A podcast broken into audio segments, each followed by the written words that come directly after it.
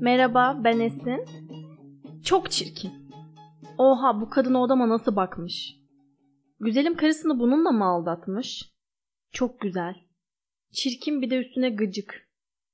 Çirkin ama yetenekli oyuncu. Tamam daha fazla uzatmıyorum. Hepimiz için çok tanıdık cümleler bunlar. Bu bölümde hemen hemen her gün kullandığımız çirkinlik üzerine konuşmak istiyorum. Ve tabii ki güzellik üzerine. Biz daha önce Nisucum'la konuşmuştuk. İnsanların görünüşleri için birbirine çok kolay bir şekilde çirkin diyebildiğini. O zaman Nisu da ben de çirkin kelimesini insanların görünüşü için çok kullanmadığımızı fark ettik. Hatta bu muhabbetimizden sonra ben daha fazla dikkat eder oldum. Geçenlerde köy evimizdeydik kısıtlamalarda. Annem, babam, ablam, halam, kuzenim, kuzenimin eşi. Yemek yiyip televizyon izlenen, kağıt oynanan 3 gün geçirdik. Esra Erol'dan tut Survivor, dizi hepsine biraz biraz bakıyorduk. Elimizde çayımız, hamur yemekten hamura dönüşmüş bir şekilde insanlar hakkında görünüşleri hakkında çirkin, güzel diye yorum yapıyorduk. Ya da fikir belirtiyorduk. Ya ben normalde yargı reisimdir. Ya davranışları, konuşmaları, düşünceleri hemen eleştiri veririm. Ama buna rağmen birine çirkin demem çok zor. Bu kelimenin bu kadar kolay ve çok kullanılmasından da rahatsız oluyorum. O yüzden de bu konuda araştırıp konuşmak istedim. Güzellik, çirkinlik tanımlarına bakınca çirkinliği genelde güzelliğin karşıtı olarak tanımlıyorlar. Ama çirkinlik güzelliğin karşıtı değil de güzelliğin var olmaması, güzelliğin yok oluşu da olabilir belki. Eğer çirkinlik güzelliğin karşıtıysa ya da olmayışıysa güzellik nedir? Güzellik için de net bir şey söylemek bence mümkün değil ama Wikipedia'daki güzellik tanımı şu.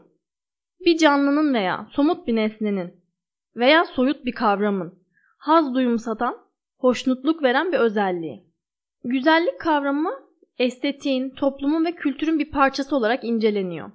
Peki estetik ne? Sanatla, güzellikle, zevkle ilgilenen felsefe dalı. Güzel nedir? Güzellik nesnel midir? Güzelliğin iyi veya kötüyle ilişkisi var mıdır? Güzel denen nesneleri güzel kılan şey nedir? Bu soruları soruyor estetik. Estetik kavramı ilk çağdan beri filozoflar tarafından incelenmeye başlanmış.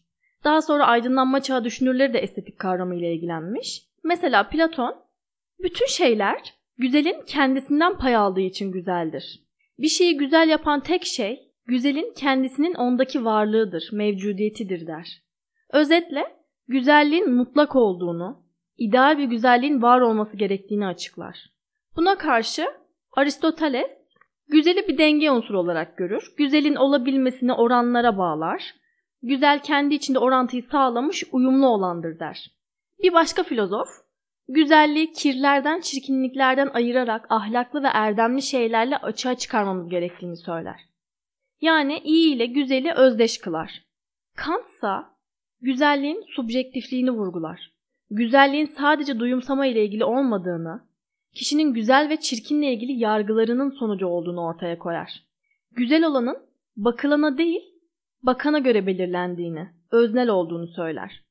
Yani kimi düşünür güzelliğin tek başına bir idea olduğunu söylemiş, kimi düşünür matematiksel formüllere dayandırmış, ideal bir güzelliğin belirlenebileceğini söylemiş, kimi düşünür ilahi aşka dayandırmış, iyi ile eş tutmuş, kimi düşünür de güzelliğin subjektif olduğunu, öznel olduğunu, kişiye göre değişebileceğini, güzele bakanın duygu ve yargılarının etkili olduğunu söylemiş. Ama ideal güzelliği sadece oran orantıyla, ilahi aşkla açıklayamayız bence. Çünkü ideal güzellik kişilere, kültürlere ve zamana göre değişim gösteriyor. Aslında Kant'ın estetik anlayışı bunu destekliyor. Kişiler bu beğeni yargılarına nasıl ulaşıyor? Yani güzele çirkine nasıl karar veriyor peki? Çocukluğumuzdan itibaren zihnimizde oluşmaya başlayan düşüncelerle, yargılarla bir benlik yaratıyoruz. Mesela çocukken televizyonda ya da ailemizde duyduğumuz şu cümleyi belleğimize atıyoruz.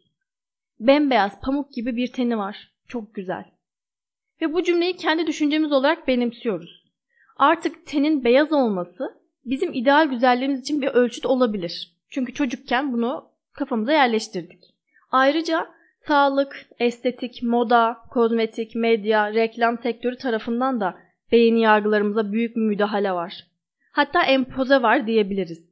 Çünkü bu dönemde idealize edilen güzelliğe ulaşmak için 7-24 kendi bedenlerimizle uğraşmak zorundayız. Bedenimize yatırım yapmak zorundayız. Bu da tam istenilen şey zaten. Şu an güzellik şudur diye net, keskin bir şey söyleyemedik. Ama şu bir gerçek ki güzel olana ilgi duyuyoruz. Hatta dönemin, toplumun, zamanın ya da kişilerin ideal güzellik algılarına yakın olan insanların hayatta gözle görülür bir avantaja sahip olduğunu biliyoruz. Güzel bir öğrenciysen, güzel bir müşteriysen, güzel bir hastaysan, güzel bir bebeksen, güzel bir oyuncuysan, güzel bir kadınsan, güzel bir adamsan şanslısın. Herkes bunu kendinden ya da çevresinden deneyimlemiştir. Mesela iş başvurusu için CV'ye neden fotoğraf koyuyoruz? Çünkü bir mimarın, bir satış temsilcisinin, bir asistanın güzel olması işe alınması için artı bir özellik olabiliyor. Ya da kendimden örnek verirsem, güzel bir kadınla ya da adamla tanıştıysam direkt bende artı puanla başlıyor muhabbet. Ya gibi bir sürü örnek verebiliriz. Bunları reddetmiyorum zaten. Zaten bu yüzden bireyler mükemmel ulaşmak için bedenlerine yatırım yapmaktan, başkalarının beğenilerine sunmaktan çekinmiyorlar. Ama yine de estetik ameliyatlar, spor, diyet, kozmetik bu kadar popülerken, yaygınken, artık vücudu istediğimiz gibi şekillendirebiliyorken, mükemmelleştirebiliyorken tatmin olunamıyor. Yeterli gelmiyor. Beğenmiyoruz, beğenilmiyoruz ya da birileri beğenirken birileri beğenmiyor. Ya beğeni beğeneni ben beğenmem, benim beğendiğimse beni beğenmez demiş çağımızın düşünürü İsmail YK. Peki neden?